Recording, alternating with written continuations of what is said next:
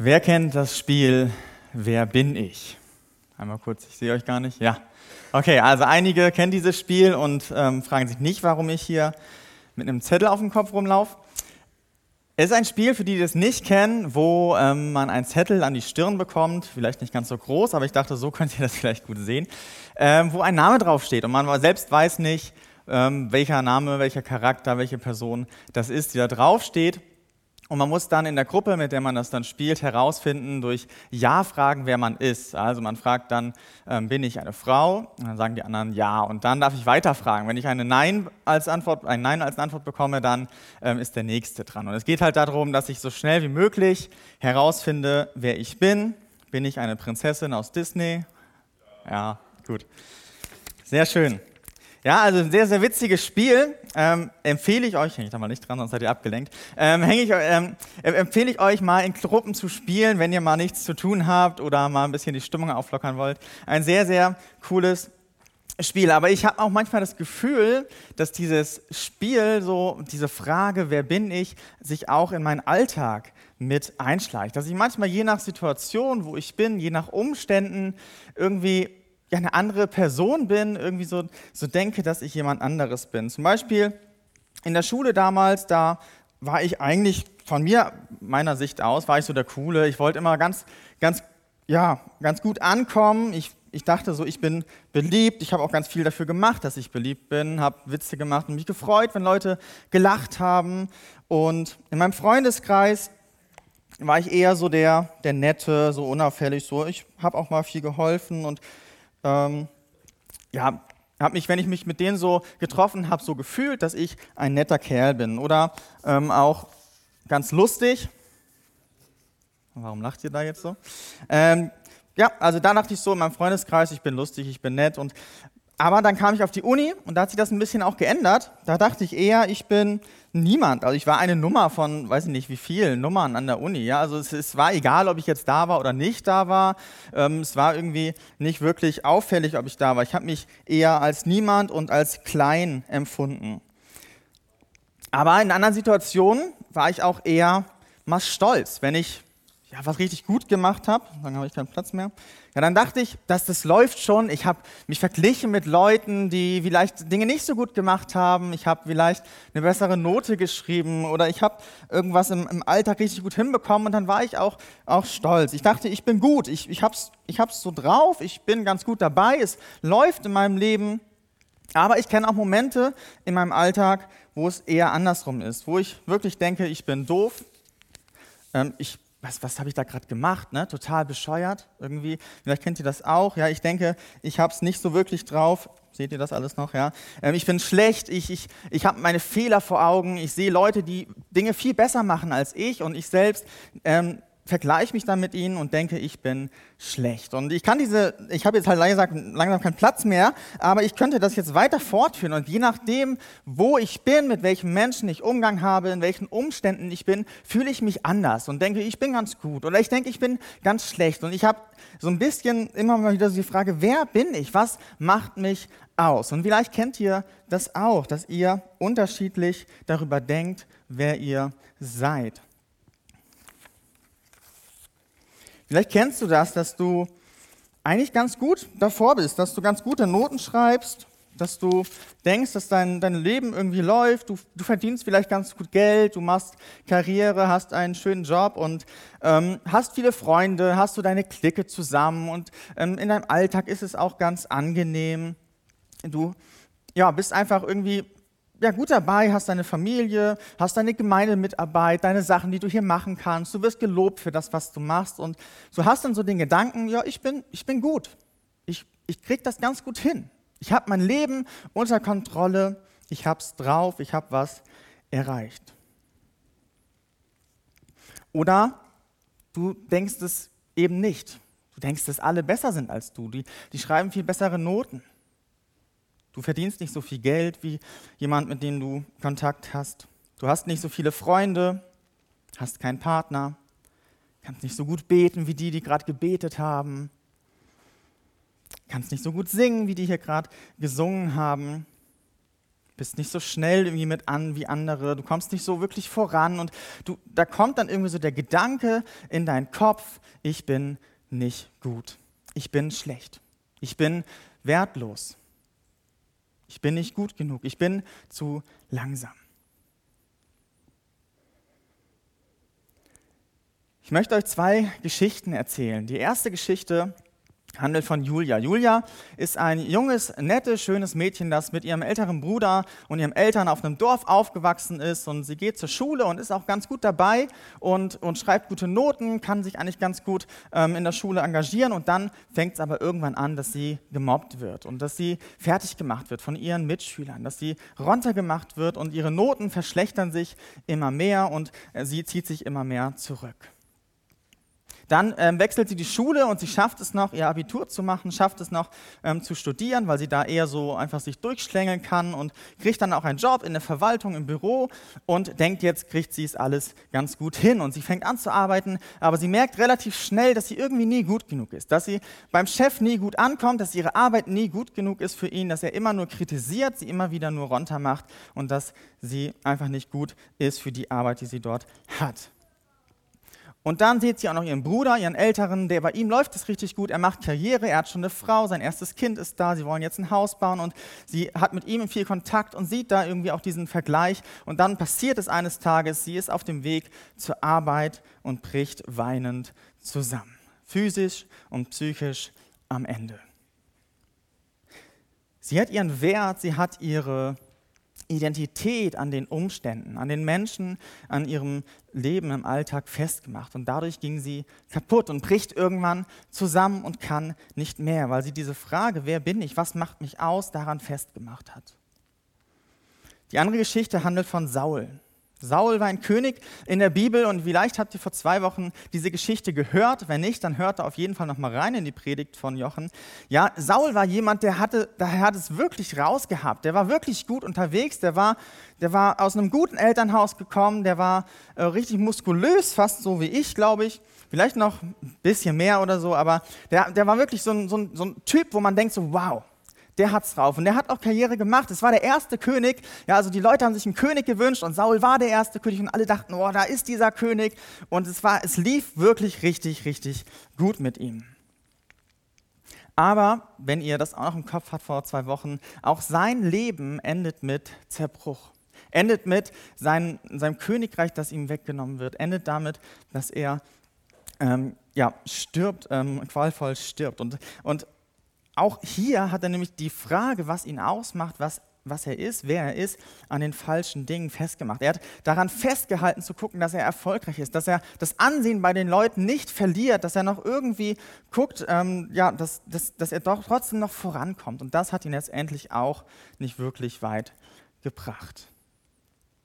Egal, ob du heute hier bist und schon deinen inoffiziellen Stammplatz hast oder ob du zum ersten Mal hier bist, ob du gerade eingeschaltet hast, ganz spontan. Ich glaube, wir alle kennen diese Frage und ich glaube, für alle von uns ist es auch wichtig, diese Frage zu stellen und die richtige Antwort darauf zu finden. Es ist eine Frage, woran sich entscheidet, wie unser Leben verläuft. Ob ich irgendwann auch ausbrenne, ob ich irgendwann auch nicht mehr kann oder ob ich Erfolg habe in meinem Leben. Und deswegen ist es so schön, dass wir uns die Könige der Bibel anschauen. In dieser Predigtreihe schauen wir uns die Personen in der Bibel an, ähm, wie sie ihr Leben gelebt haben, was ihr Leben ausgemacht hat, was ihr, ihre Identität ausgemacht hat. Und da gibt es schlechte Beispiele, der Saul zum Beispiel, ähm, woran wir lernen können. Und heute geht es um das komplette Gegenteil, den König David. Und ich, ich freue mich, dass wir da heute schauen können, was, was sein Leben ausgemacht hat und dass wir daran sehen können, was wir in unserem Leben auch wirklich beherzigen sollten. Das Problem ist nämlich, glaube ich, dass wir in einer Gesellschaft leben, die sehr, sehr leistungsorientiert ist. Und ich habe euch da mal zwei Statistiken mitgebracht. Einmal von den Frauen und einmal von den Männern, ähm, was, was so ihre Selbstsicherheit, was so ihr, ihre, ihren Wert ausmacht. Bei Frauen ist das, äh, die, sind die ersten Beliebtheit, gutes Aussehen und eigenes Einkommen. Und bei Männern ist auch irgendwie ähnlich, Erfolg im Beruf, ähm, auch das Finanzen und auch generell so der Beruf. Das ist da aber die Frage, was die Frauen über die Männer denken. Ich weiß nicht, was, was du vielleicht antworten würdest, was macht deine Selbstsicherheit aus? Was macht dich aus? Ich habe da jetzt ganz viele Beispiele schon erzählt und vielleicht überlegst du einfach mal kurz, was ist für dich wirklich wichtig? Was, woran misst du? Was ist dein Maßstab, ob dein Leben gut ist, ob dein Leben erfolgreich ist oder nicht? Kriegen, glaube ich, oft irgendwie das von außen so draufgesetzt, dass das, was wir schaffen, das, was wir leisten, dass das uns auch ausmacht. Das, was ich gemacht habe, das ist das, was ich dann auch bin. Das, was ich geleistet habe, ist ähm, gut. Und wenn ich das nicht geschafft habe, wenn ich dann auch mal versagt habe, dann ist es auch automatisch dann, dann schlecht. Dann bin ich auch schlecht. Dann bin ich auch jemand, der nicht gut ist. Das haben wir bei König Saul gesehen, ja. Der, er, wollte, er wollte einfach viel, viel mehr erreichen. Er, es war ihm so wichtig, dass er als König gut dasteht, dass er gewinnt, dass er vorankommt. Und das hat ihn aber letztendlich nichts gebracht. Und heute kommt dieser Gegenpol, dieses komplette Gegenteil von dem Leben von König David. Und, und deswegen ist es so, so gut, dass wir uns heute damit beschäftigen, weil, weil David hat die Frage auf die, äh, hat die Frage mit, ähm, wer bin ich, mit einer ganz, ganz speziellen Antwort äh, beantworten können. Oder er nicht direkt, aber es wurde dann über ihn gesagt in Apostelgeschichte 13, Vers 22. David war ein Mann nach dem Herzen Gottes. Ja, ich habe David gefunden, den Sohn Isais, ein Mann nach meinem Herzen, sagt Gott. Ja, also David wurde als Mann Gottes nach dem Herzen Gottes betitelt. Und das ist schon eine krasse Aussage. Gott hat nämlich einen anderen Maßstab. Gott hat einen anderen Maßstab daran, was Erfolg ist, was wirklich wichtig ist im Leben, was uns wirklich Identität und Sicherheit gibt. Er hat einen Maßstab, der uns nicht ausbrennen lässt, der uns nicht irgendwann zerstört, der uns nicht irgendwann zu Fall bringt. Und ja, dieser Maßstab, der bringt uns dann dahin, dass auch wir sagen können, wir sind Männer oder Frauen nach dem Herzen Gottes.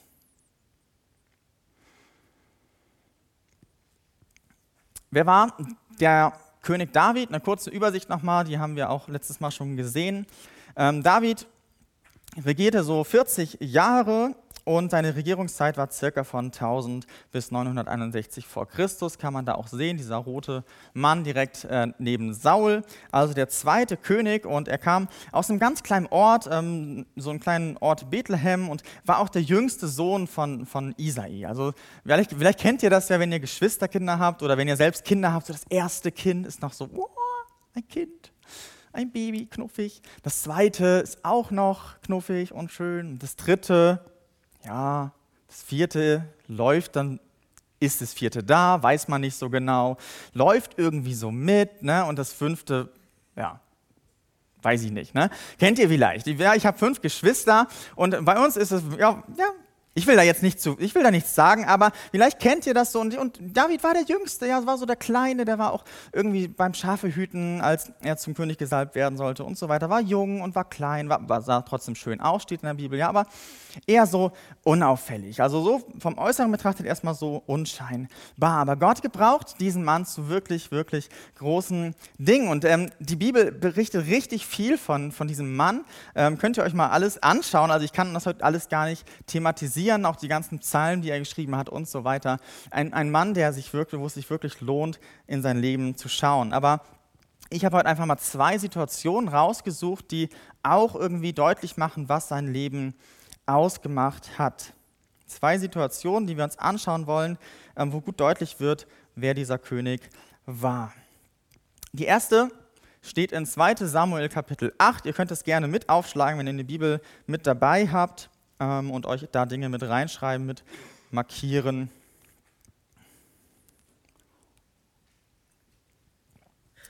Genau, 2 Samuel Kapitel 8 ab Vers 1 und ich lese dann nicht komplett immer alles vor. Einige Zeit später schlug David die Philister. Er unterwarf sie, nahm ihnen die Zügel der Herrschaft aus der Hand. Er schlug, schlug auch die Moabiter. David besiegte auch König Hadad Esa ben Rechob von Zoba der gerade ausgezogen war, um seine Macht am oberen Euphrat wiederherzustellen. Als die Syrer von Damaskus König Hadad Eser von Zoba zu Hilfe kamen, besiegte David auch sie und tötete 20.000 Mann. David legte Besatzung in das damazenische Syrien. So, wurde Syrer, so wurden die Syrer David untertan und mussten ihm regelmäßig Tribut zahlen. Jahwe half David überall, wohin er auch zog. David erbeutete die goldenen Schilde, die Hadad Esas Offiziere getragen hatten, und brachte sie nach Jerusalem. Aus den Städten Betach und Berotai, die zu Hadad Esas Gebiet gehörten, nahm er eine große Menge Bronze mit. Als König Toi von Hamad hörte, dass David die ganze Streitmacht vernichtet hatte, schickte er seinen Sohn Joram zu ihm. Er sollte König David Grüße ausrichten und ihn zu seinem Sieg über Hadad Esa beglückwünschen. Er hatte nämlich ständig gegen Toi Krieg geführt.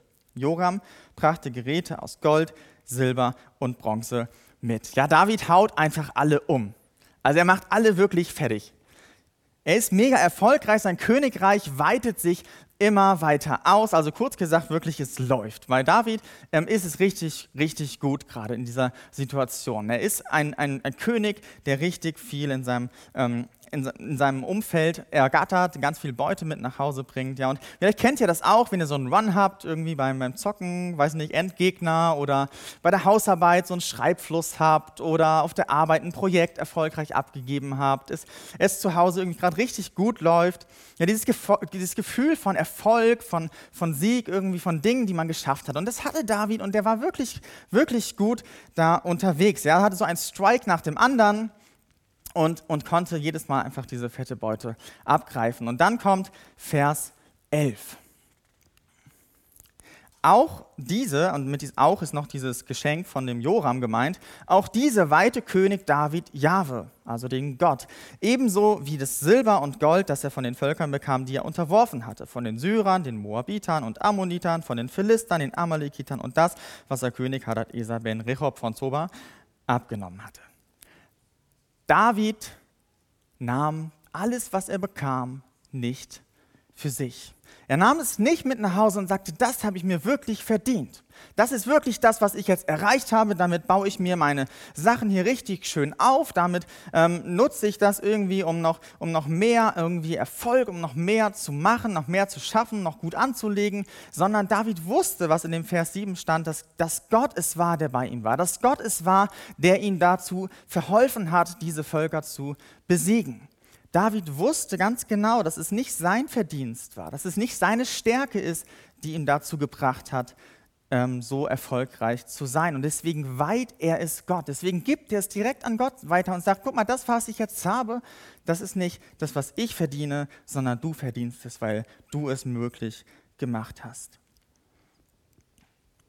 David weiß, dass es Gottes Kraft ist und deswegen gibt er seinen Erfolg weiter an Gott. Die zweite Situation, die wir uns anschauen, ähm, kennt ihr vielleicht in 2 Samuel 11. Und ich liebe es an der Bibel, dass sie ganz authentisch auch über David spricht. David war ein Mann, der wirklich, wirklich viel erreicht hat und war so ein großer Mann. Aber die Bibel ist knallhart und, und gibt auch alle Schattenseiten ähm, ganz offen irgendwie kund und sagt wirklich, was auch er an Fehlern getan hat. Und da heißt es in Vers 2, könnt ihr gerne mit aufschlagen, 2 Samuel 11 ab Vers 2, eines Tages es war schon gegen Abend, erhob sich David von seiner langen Mittagsruhe und ging auf der Dachterrasse von seines, äh, seines Palastes auf und ab. Ja, also irgendwie hatte er nicht so viel zu tun, war irgendwie ja, am Chillen und es war irgendwie schon Abend und da fiel sein Blick auf eine Frau, die sich gerade mit Wasser übergoss. Sie war sehr schön. Huch, Nanu. Ja, was kann dann passieren? Könnt ihr euch vielleicht denken, wenn nicht, kann ich es auch kurz erzählen. Ja, es passiert dann, ähm, dass, dass David diese Frau zu sich holt und ähm, er merkt dann, oh, die Frau ist verheiratet. Ähm, mach nichts. Ja, und er schläft mit ihr. Und es kommt noch schlimmer, sie wird schwanger. David hat also ein Problem und versucht es irgendwie zu lösen. Ab Vers 6, ähm, da schickt David eine Botschaft zu Joab, lass den Hittiter Uriah, das ist dann der Mann von dieser Frau, zu mir kommen. Das tat Joab dann. Und dann sagt ähm, David in Vers 8 zu diesem Uriah, geh doch nach Hause, lass dir die Füße baden, vielleicht auch noch andere Dinge machen, die man so macht. Und als Uriah den Palast dann verließ, wurde sogar noch ein Geschenk so nach, ne, noch hinterhergeschickt, so vielleicht Disco Light, schöne Musik und Kerzen und was man so braucht. Und ähm, Uriah ging nicht nach Hause, sondern übernachtete bei den Dienern seines Herrn am Palasteingang. Ups.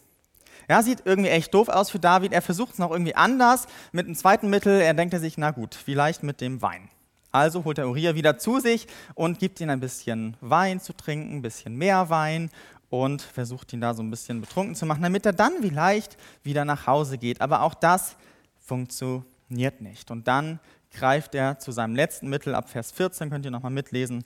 Am nächsten Morgen schrieb David einen Brief an Joab und ließ ihn durch Uriah überbringen. Darin stand, stellt Uriah an die vorderste Front, wo der Kampf am härtesten ist, und zieht euch dann hinter ihm zurück, dass er getroffen wird und stirbt. Und dann Vers 17, als die Belagerten einen Ausfall machten und Joab ein Gefecht lieferten, fielen einige von Davids Leuten, auch Uriah, der Hittiter, fand dabei den Tod.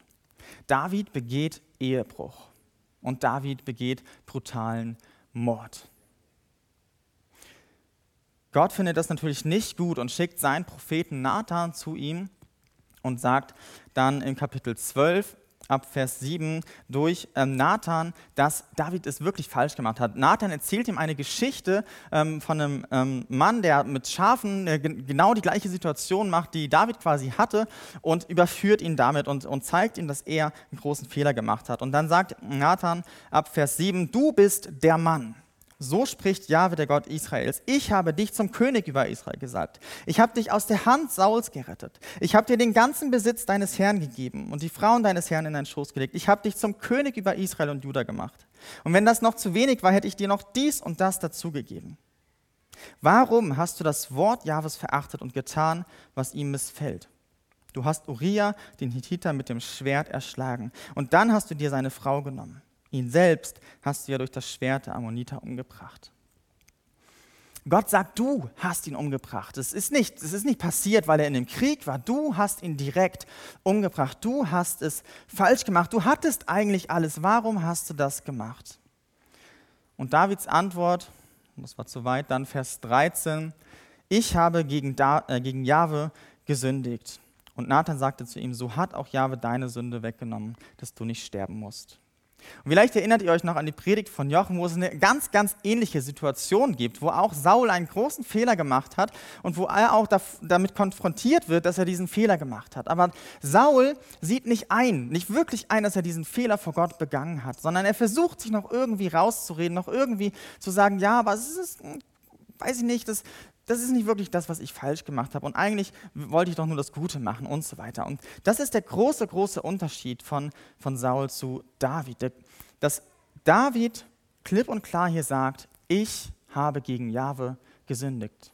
Er sagt nicht, ja, ich habe ähm, gegen diesen Mann gesündigt, ich habe das da falsch gemacht. Er weiß genau, vor Gott habe ich das falsch gemacht. Er bekennt seine Schuld, er bekennt seinen Fehler und versteht, dass er ihn vor Gott begangen hat und versucht sich nicht noch irgendwie rauszureden, ja, wenn die Frau auch so öffentlich da badet oder wenn, ja, wenn der halt im Krieg zieht, so, dann kann ich ja auch nichts dafür, hätte er ja besser kämpfen können oder so. Ne? David sagt einfach, ja, ich habe es falsch gemacht, das stimmt, du hast recht, ich habe gegen Gott gesündigt. David bekennt seine Schuld und wendet sich zu Gott. Und diese zwei Situationen machen so deutlich, was das Leben von David ausgemacht hat. In beiden Umständen und Situationen richtet sich das Herz von David an Gott. Es richtet sich nach Gott aus. In seinen Fehlern und in seinem Erfolg. In beiden Situationen streckt er sich nach Gott aus und weiß, wo seine Zuflucht ist, weiß, wo er hinkommen muss. Sowohl in den besten Momenten, wo er wirklich, wirklich viel erreicht hat, als auch in den schlechtesten Momenten. Und das ist ja nur eine Situation. David hat noch so viel anderes auch falsch gemacht. Und, aber was sich durchzieht, ist, dass er immer wieder wusste, dass er von Gott abhängig ist, dass er nichts ist ohne Gott. David ist ein Mann nach dem Herzen Gottes, weil er nah am Herzen Gottes war. Er war ein Mann nach dem Herzen Gottes, weil er nah am Herzen Gottes war. Und das ist der Schlüssel zu dem, wer ich bin und was mich ausmacht. Das ist meine Beziehung zu Gott. Meine Beziehung zu Gott ist das, was mich eigentlich wirklich ausmachen sollte. Und das lässt sich bei David so gut erkennen. Ich, ich habe nur mal ein paar Verse aufgeschrieben. Wenn man so seine Geschichte durchliest, dann kommt immer wieder heraus, dass David sich immer wieder an Gott wendet. Ja, dass immer wieder steht, David fragte Javid, aber David holte sich Mut bei Jahwe. Dann fragte er Jahwe. Bald danach fragte David Jahwe. Da suchte David die Gegenwart Jahwes und so weiter und so weiter. Immer wieder, wenn man die Geschichte von David liest, kommt heraus, er sucht immer wieder die Beziehung zu Gott. Er sucht immer wieder die Gegenwart Gottes. Er hatte eine ständige Beziehung mit Gott. Und das bewahrte ihn nicht davor, Fehler zu tun. Ganz im Gegenteil. Also er hat, er hat auch richtig, richtig versagt. Aber er hielt an dieser Beziehung auch in diesen Fehlern fest. Und das ist dieser große Unterschied, ähm, den man in diesem Zitat auch zusammenfassen kann. Bob Georg hat gesagt, dieselbe Sonne, die Ton aushärtet, schmilzt auch Wachs. Und genauso macht die Botschaft von Gottes Gnade das Herz des Stolzen hart und das Herz des Demütigen weich. Saul zum Beispiel hat sich verhärtet. Er hat das Angebot bekommen, hat gesagt, er hat das Angebot bekommen, hier ist meine Gnade, aber er, er konnte das nicht für sich annehmen. Er konnte nicht irgendwie diese Gnade für sich annehmen und es hat ihn eher hart gemacht. Er hat eher abgeblockt und hat es nicht eingenommen. Vielleicht kennst du das auch, wenn du mit Fehlern konfrontiert wirst. Dann hast du zwei Möglichkeiten. Entweder du siehst es ein und sagst, ja, ich habe was falsch gemacht, oder du, du wirst eher so hart, du wirst eher verstockt und blockst es noch eher ab. Und das ist aber das, was David nicht gemacht hat. Davids Herz war demütig und war weich. Er hat wirklich sich dieser Gnade Gottes bewusst werden lassen und hat danach gelebt. David wusste, wer er war, weil er wusste, wer er war. er wusste, wer er war, weil er wusste, wer er war. David wusste, wem er alles zu verdanken hatte. Er wusste, wie abhängig er in seiner Stärke, in seinem Erfolg von Gott war, aber auch wie abhängig er in seinen Schwächen und in seinen Fehlern von Gott war. Deine besten Leistungen, deine besten Momente machen dich nicht zu einem Menschen nach dem Herzen Gottes. Egal wie viel du schon erreicht hast, es macht dich nicht nach einem Menschen nach dem Herzen Gottes. Und deine schlimmsten Fehler, Deine schlechtesten Momente können dich nicht davon abhalten, trotzdem ein Mann oder eine Frau nach dem Herzen Gottes zu sein. Das, was zählt, ist Gottes Gnade in deinem Leben, in deiner Stärke und in deiner Schwäche. Joshua Harris hat mal gesagt, unsere schlechtesten Tage sind niemals so schlimm, dass sie außerhalb der Reichweite von Gottes Gnade liegen würden. Und unsere besten Tage sind nie so gut, dass wir Gottes Gnade nicht mehr nötig hätten.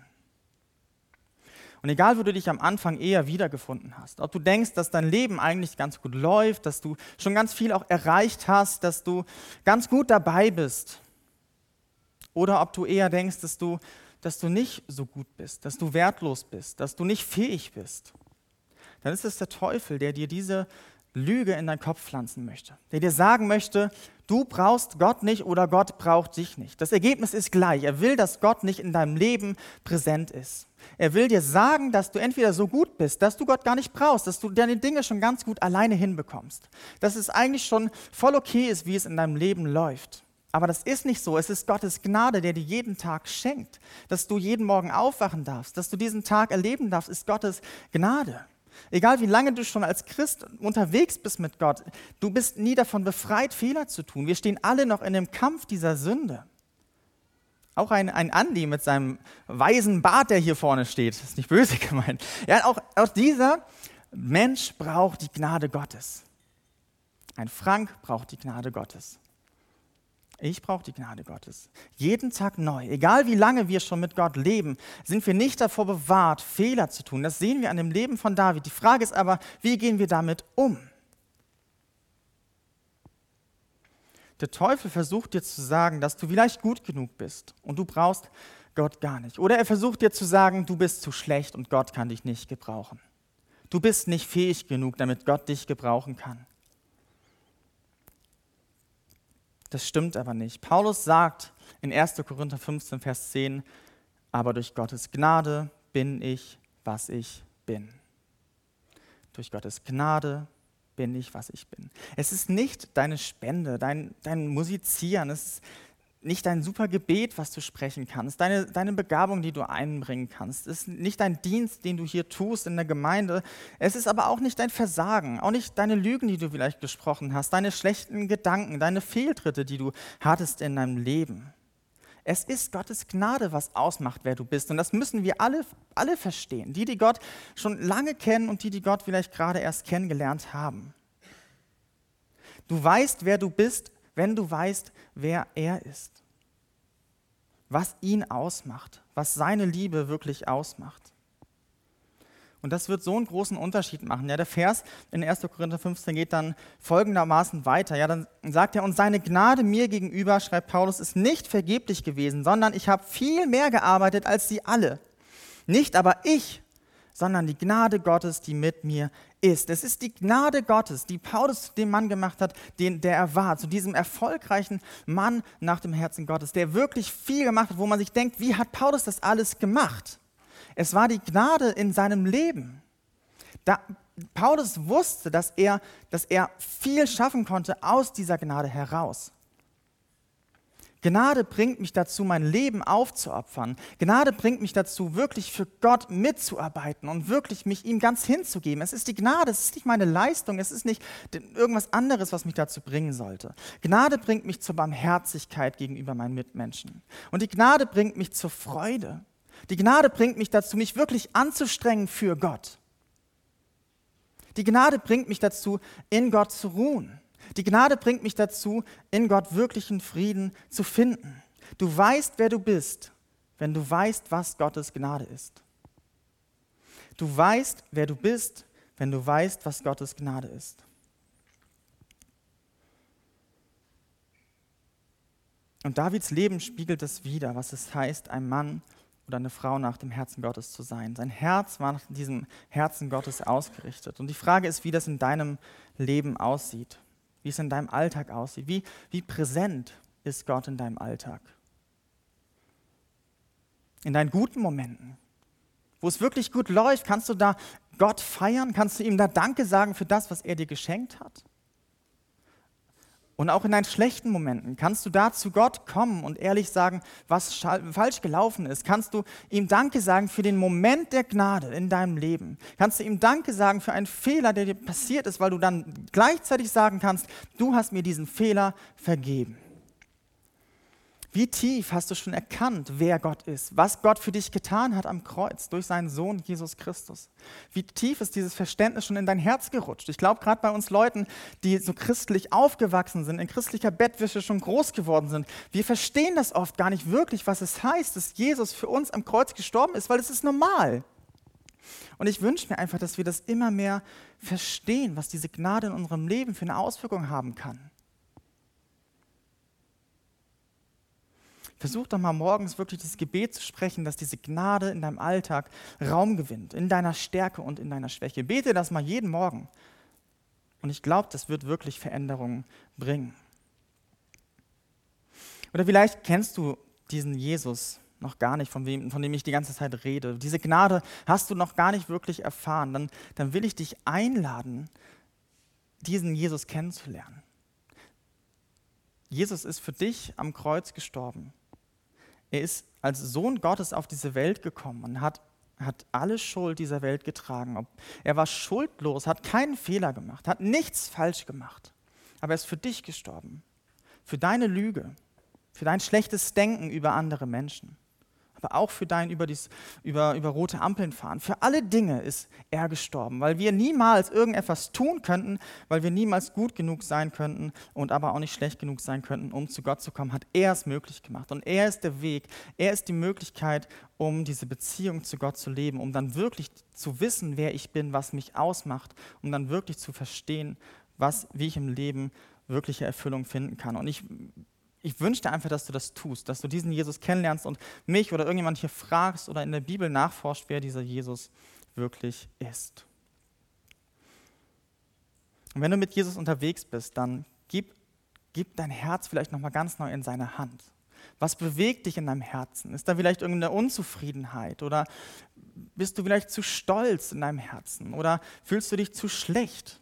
Hast du irgendwelche Nöte, die dich, die dich beschäftigen? Ist irgendein Trubel in deinem Alltag, der dich immer wieder davon abhält, abhält, wirklich zu Gott zu kommen? Dann gib das ab und, und lade, lade Jesus in dein Herz ein, jeden Tag neu.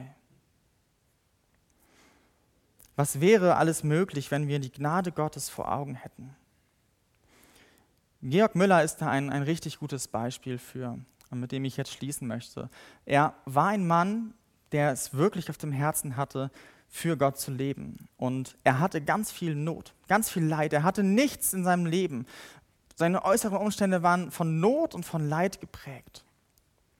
Finanzielle Nöte, Existenz, ähm, seine Existenz stand oft auf der Kippe. Er wusste nicht, was er essen konnte am nächsten Tag, aber er hat Gott vertraut. Und durch dieses Vertrauen, durch diesen Glauben konnte er tausenden Waisenkindern ein Zuhause geben. Konnte er für so viele Waisenkinder ähm, Waisenhäuser aufbauen, fünf Waisenhäuser und so weiter. Also er, ihr müsst mal seine Biografie lesen, was dieser Mann erreicht hat. Und wie hat er das gemacht?